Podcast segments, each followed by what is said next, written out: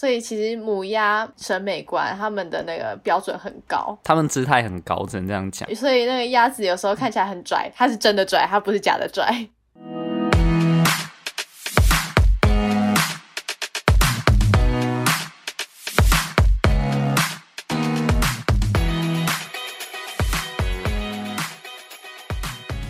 嘿，苏西！Hello， 大家好，欢迎收听舒西生活，我是西西。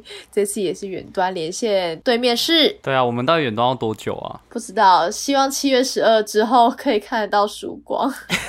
欸，我觉得有点难欸，毕竟最近又开始了。真的，好，我是少宇啦。少宇在家会不会已经快要疯掉啦？我觉得真的是，因为我是个大概2天没有出去走走，我就觉得浑身不对劲的类型。你竟然是outdoor人？我欸，跟你讲。我宅起来很恐怖，但是我确实一定还是要出门走一下，因为我会遛狗啊，然后就喜欢去公园走走啊，然后看到大家在干什么啊，这样子啊。现在哪儿都去不了了，不行啊，就顶多可能到楼下买一些菜这样子，可以去那个阳台啊。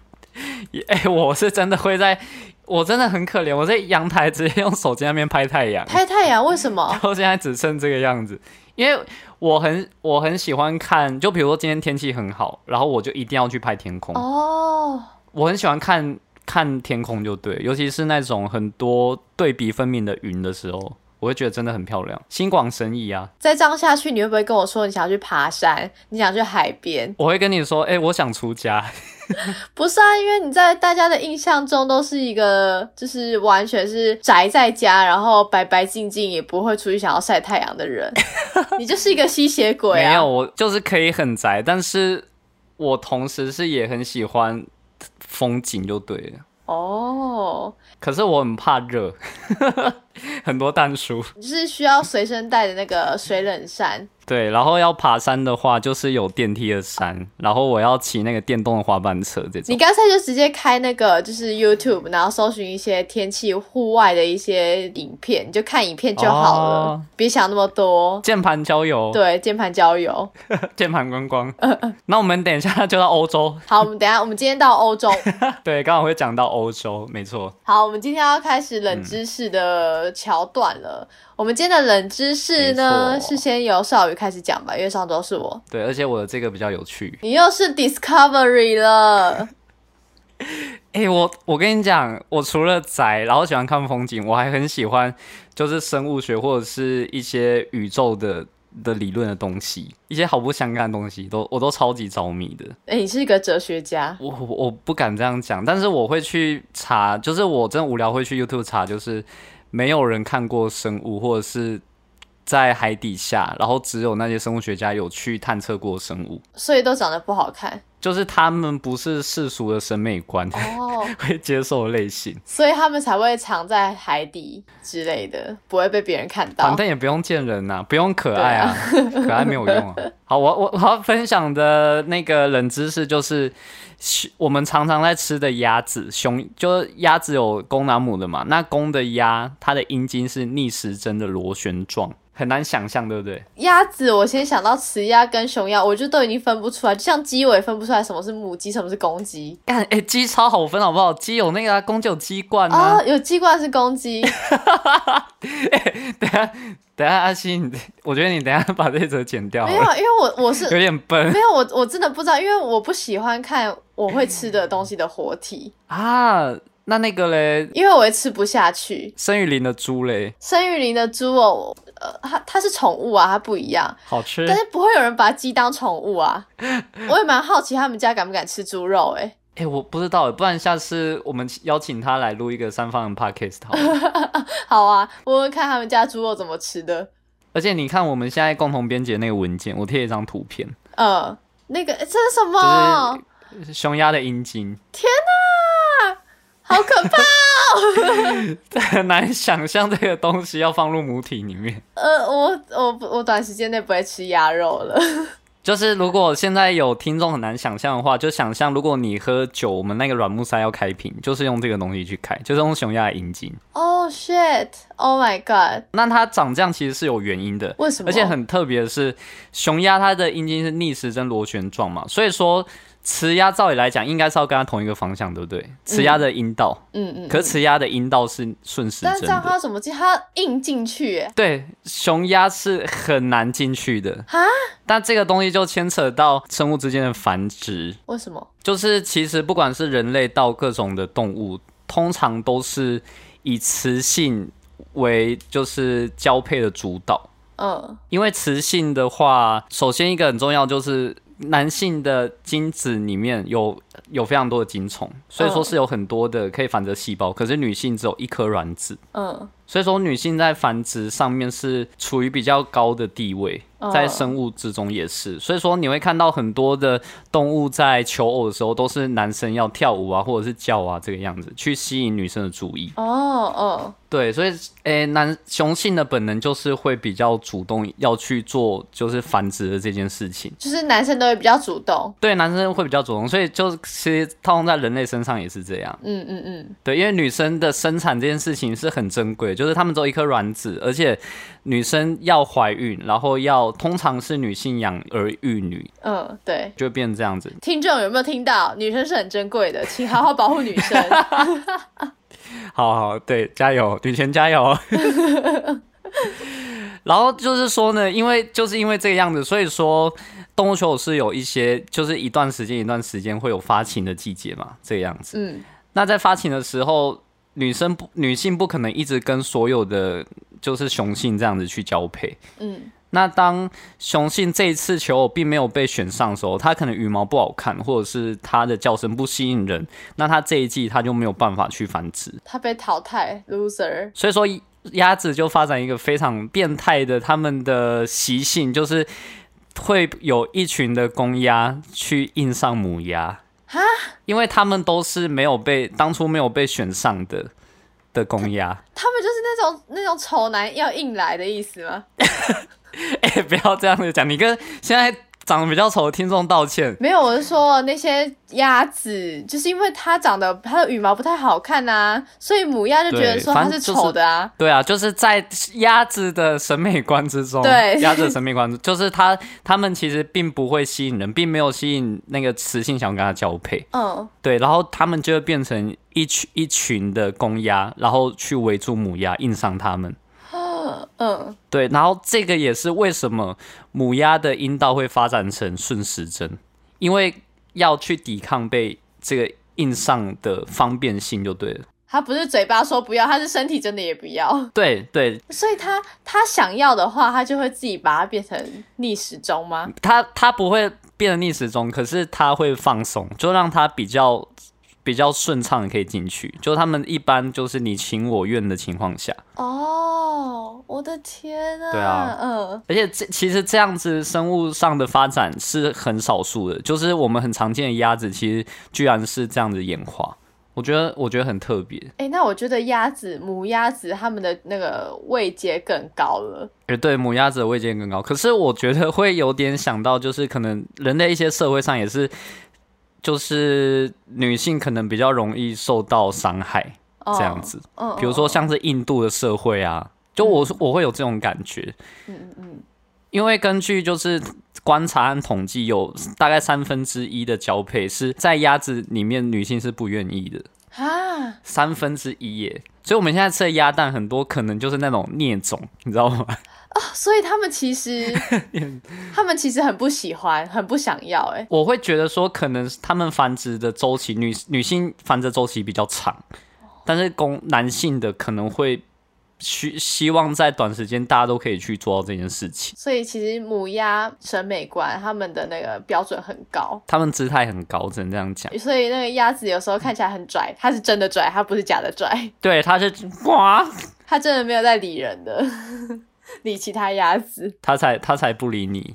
原来鸭子是这样子。对啊，我觉得真的太奇妙了，就不单是它的形状很特别，是为什么它会变成这个样子。然后，为什么男性要是螺旋状，然后顺时针这件事，逆时针这件事情，也是因为，就是我刚刚讲的，他们会去强暴女鸭的文化当中。如果它今天是螺旋状，那母鸭会很难挣脱。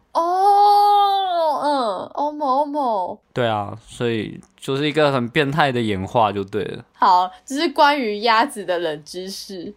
好的，我今天要带大家回到了揭晓一下，对，历史的欧洲，这、就是古时候的欧洲，对，冷战的时候。我们今天来到的是德国。哇！也、yeah, 大家知道柏林围墙，应该不会有人不知道柏林围墙。就是柏林围墙，它就是有啊，很有名啊，演那个我可能不会爱你啊。柏林吗？对，柏林。它其实就是阻隔东柏林跟西柏林的围墙，玻璃围墙。对对。然后，因为我先科普一下，就是东柏林的话，它其实是那个苏联的。然后西柏林的话，它其实是被列强西方列强占领的。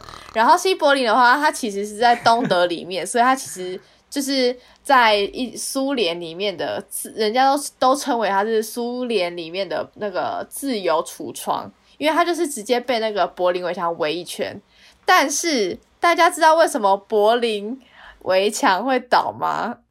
它不是就是真的怪手去弄还干嘛的，它其实是不小心被推倒的。为什么会说是不小心被推倒呢？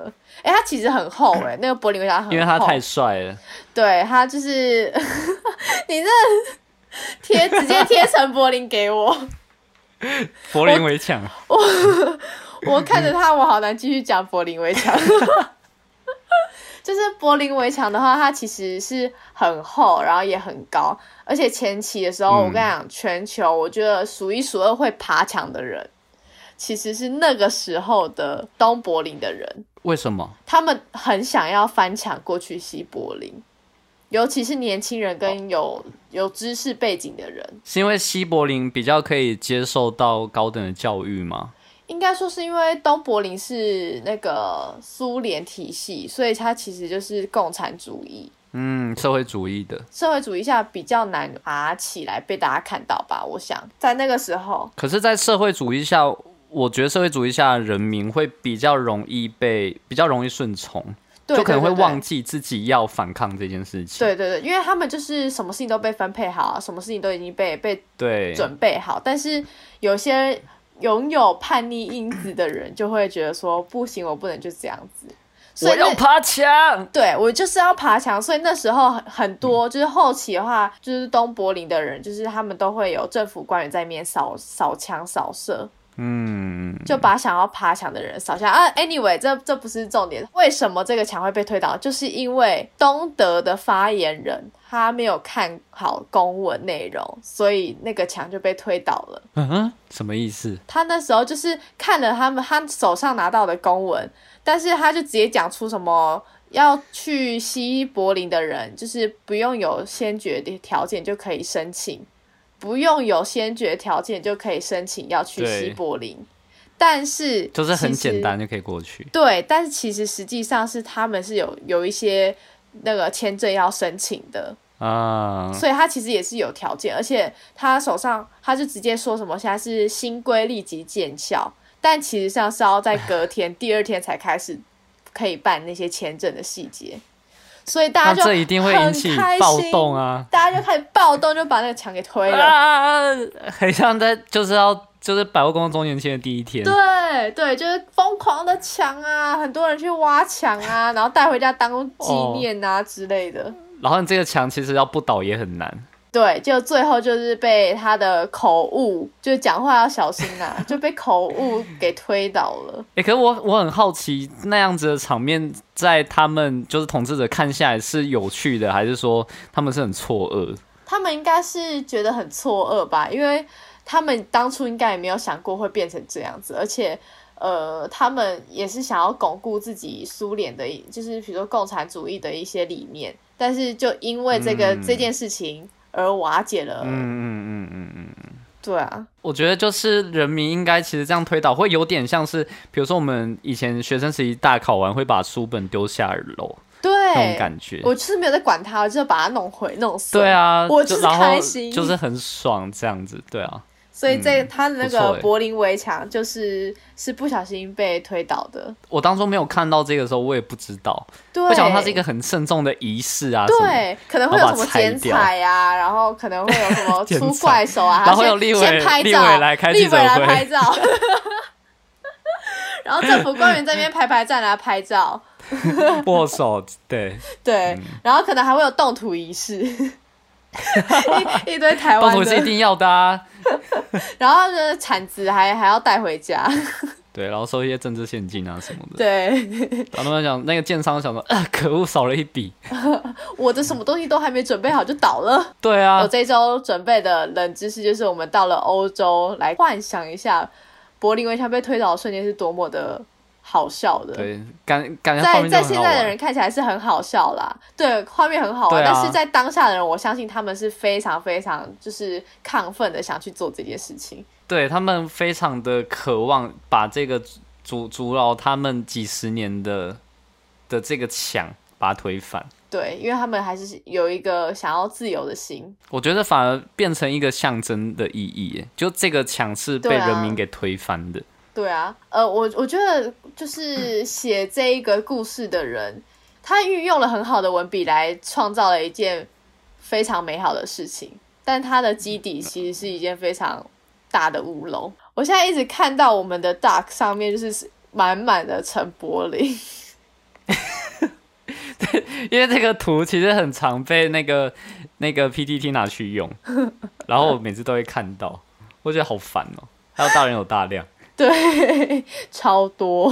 好，那我们今天接下来要准备的是我们的新闻了，娱乐新闻。这礼拜的娱乐新闻，娱乐圈这礼拜的娱乐新闻蛮好找的。对，其实我觉得最近每个礼拜娱乐圈都有蛮大条新闻，不管是在世界各地。对，那我现在要讲这个，我觉得是真的是一件很大新闻，因为是在日本是几乎每一个媒体都是在头版，然后台湾也是。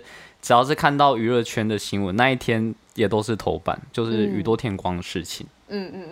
我有看到的新闻。那宇多田他其实一直是我在日本非常非常喜欢的歌手，就第一个是椎名林檎，第二个我就很喜欢宇多田光，所以当初我一直以来对他的感觉，还有就是看他的举止啊，或者是新闻的报道这些，我都会觉得我都会蛮好奇说，这样子的一个人，因为。宇多田光他有过2场婚姻，但最后都是离婚的、然后就觉得很特别，很特别，就是2个离婚都很特别。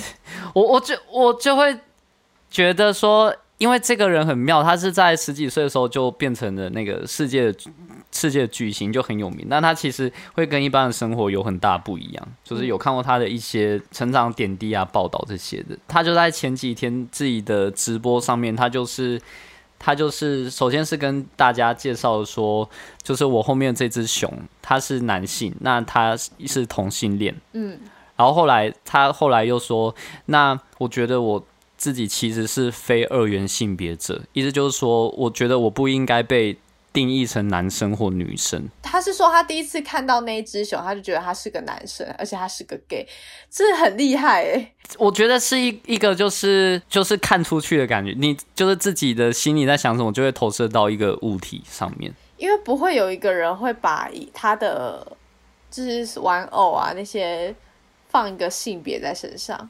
我觉得宇多田他的那个世界妙的地方就他看到的东西，他就是觉得他就是有性别的，他会觉得说这个东西他应该是有怎样的灵魂，然后他可能有过怎样的人生啊、过去之类的，投胎几转世什么之类的这样。哇哦，就是他在公布他觉得自己的性别认同的时候，他也在以前就有说过，其实他很受不了这个，包括我自己也觉得是这个世界很怪的一个地方，就是为什么我们会有先生和小姐这个称谓？那就是因为跟公鸭母鸭的概念是一样的啊。对，这就是我们为什么一开始在人类很早的时候，我们使用的语言和文字就要被对一个物体。一个生物下了它的阴性和阳性这一个前提，就包括我们的代名词就是she和he这个东西，为什么我们今天没有一个一开始其实没有一个名词是拿来称人的这个代名词，或者是要怎么去叫你，一定是说小姐或者是先生这个样子。宇多田他就有提出，他就说他觉得他一直要被叫做小姐，或被叫太太，或叫女士这些称谓之间，他觉得婚姻状态和性别都这么明显被框架，其实是感到很不舒服的。因为对于一个如果他今天性别认同并不是属于真正的，比如说想要被当成男性或女性的话，其实这我觉得这是有一点点不舒服的感觉，是可以想象的。所以下次遇到他就要说 Hey Hello那位，对，其实就会很奇怪，没有一个名词。那他其实有找出一个名词，比如说 Mr 是 MR 然后一个点嘛，他是叫 MX Mix， 然后他的念法是 Mix，对，就是他是一个没有性别的称谓，就是一个混合的概念。对对对，然后他英文确实是 MIX 没有错，对，然后他就是希望这个字就是其实是可以被比较多人使用的，包括我自己，我的一些音乐上的听众，或者是我认识周遭的朋友，是真的有一些，比如说他的生理是男性，可是他的思想或打扮都是会像比较我们现在看到的女性化这样子。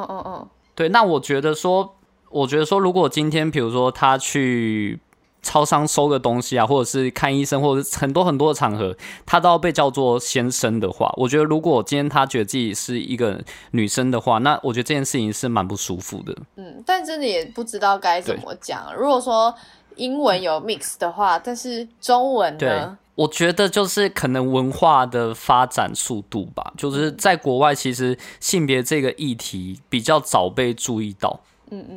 在亚洲的话，然后华语的话，应该是现在已经越来越多人敢站出来。因为在我看到 Vogue 的专访里面，其实他访问了很多的跨性别的女生或者是男生，至今还没有一个中文正式的称谓可以去，要怎么去简称这些人呢？就也不知道。然后包括我自己写歌，我也是不喜欢用女生的这个她或你，因为我觉得就是人不的她是通用的。那很多的故事并不是定义在男生或女生身上而已。所以就看到这个新闻，我会觉得就有一个就是很有影响力的人出来这样子讲，让大家开始注意到这件事情，我是蛮感动的。这条路还很远，也很艰辛，还很远，没有错。但是就是一个应该说就是要一些有影响力的人慢慢去 push， 因为底层的人可能不用说，现在在以前可能真的是会被当成怪胎，可能被欺负啊什么的。渐渐让大家去知道说，除了我们眼中看到大部分的男性、女性的话，还有一些他并不是这样子，就是用那个我们价值观二分法去分类这些性别。有些时候，比如说像是英文的话，就会很明显的是 she 或 he。对，但是如果我觉得英文是最明显的。中文的话就是 hello 你好吗？你的话也不一定，它都是通用的。这个反而还好。性别有很多种，但是真的不用让它全部都是二分法。没有错。那你的呢？好，接下来换到我的新闻了。就是我要先从一个理智线跳到感性的一面。对，我觉得今天的新闻都蛮感性的。这个也是蛮感性，就是因为其实前几天，我们今天是礼拜五录音嘛，前几天在彰化地区的话有发生火灾，那个火灾的地点就是防疫旅馆，而这一次的火灾呢，就有一位消防员葬身在火场里面。其实这个就跟前一阵子，我不确定你有没有看，但是应该挺多人会看过，有一部台湾的戏剧叫《火神的眼泪》。它也是一部就是差不多10集的影集，那它里面其实也有讲到很多关于消防员的无奈，比如说他们的就是救生衣啊，或者破洞啊，或者是他们的对讲机是坏掉了，或者氧气瓶不足啊之类的等等的，或者是说可能现场有因为利益关系，所以会有其他人插手救灾的程序，例如这些，还有很多刁民啊，这些对，还有很多刁民，还有很讨厌的民众，很自以为是的大婶或大叔，或者是各种人，不一定，就每个年龄层我觉得都会有，对，每个年龄层都会有。但是就是这个《火神的眼泪》的话，我觉得它是带到很多，就是我们自己要去自省。但这一次就是彰化消防员葬生火场也因为这一部戏而被大家看到，被大家重视这个问题，因为其实这个问题是真的存在的。所以其实这一件事情发生过后，火神的眼泪有很多的演员都在线上就是哀悼说就是谢谢学长，因为他们都称他们是学长学姐，就说谢谢学长或谢谢学姐那么认真的在救灾。嗯，而且现在就是除了消防员除了防疫要救灾，然后还要处理一些各式大小事。对，因为现在的对，因为现在他们其实一线人员都是非常辛苦的。而且最好笑的是，因为我家附近就是有一个很常自己很爱打消防局119去说自己想要跳楼的人，所以只要他一打电话呢，所有的消防员就都要出动，就是可能是救护车啊，或者是消防车，他们就是都要出动去出勤。但那个人你知道多扯吗？他直接说他想自杀这样。对，那个人他是一个月可以打20到25通电话去报案的那种。所以其实那时候就是消防局的人已经很无奈，也很生气，就说你如果什么事情的话，你可以找你的朋友一起讲，你不用每次都叫了3-4台的消防车来这边陪你。这个有点浪费社会资源，非常浪费。而且他很喜欢在半夜的时候call救护车，还要半夜是要扰民，真的是很扰民，因为他附近的人就每天都在听那个消防车的声音。天哪，这要怎么办？就也没办法，也不能怎么办啊。他打的话，他们就是得要出勤啊。啊，我觉得这个是应该是可能要当做一个案子去处理，不然大家会很困扰。对，所以其实《火神的眼泪》里面演的都是真的，所以大家可以去看一下那一部剧，也可以稍微想一下自己当初是不是。可能我以前哪一天做错什么事情，或者是说之后防止要干涉其他消防员的救灾之类的，他们每次的进去都是一个生命的赌注。没有错。对啊，所以那时候就是也有很多就是火神的眼泪的演员啊，他们就都有发一些 IG 啊去哀悼他。而且就是其实生蚝哥他有说，就是其实现在火场的调查科还没有说明之前，就是大家就是还是先不要发表太过多的意见，就虽然大家都看得很难过，就是都可以去帮忙哀悼，但是还是等真相出来了以后，大家再来做其他的注解。对啊对啊对啊，我觉得火神眼泪就是一个其实可以让很多人看到消防员就警消私底下会遇到的很多事情，包括他们自己的生活啊，包括他们在工作上，还有在就是我们也可以去检讨一下社会上可能每分每秒都在发生哪一些事情。对，而且最让人家觉得很难过，就是因为以前台湾就有拍过那个关于消防员的戏剧，以前的那一部剧发生的问题，在这次《火神的眼泪》也有很多重复发生，就是其实并没有得到很大的解决就对了。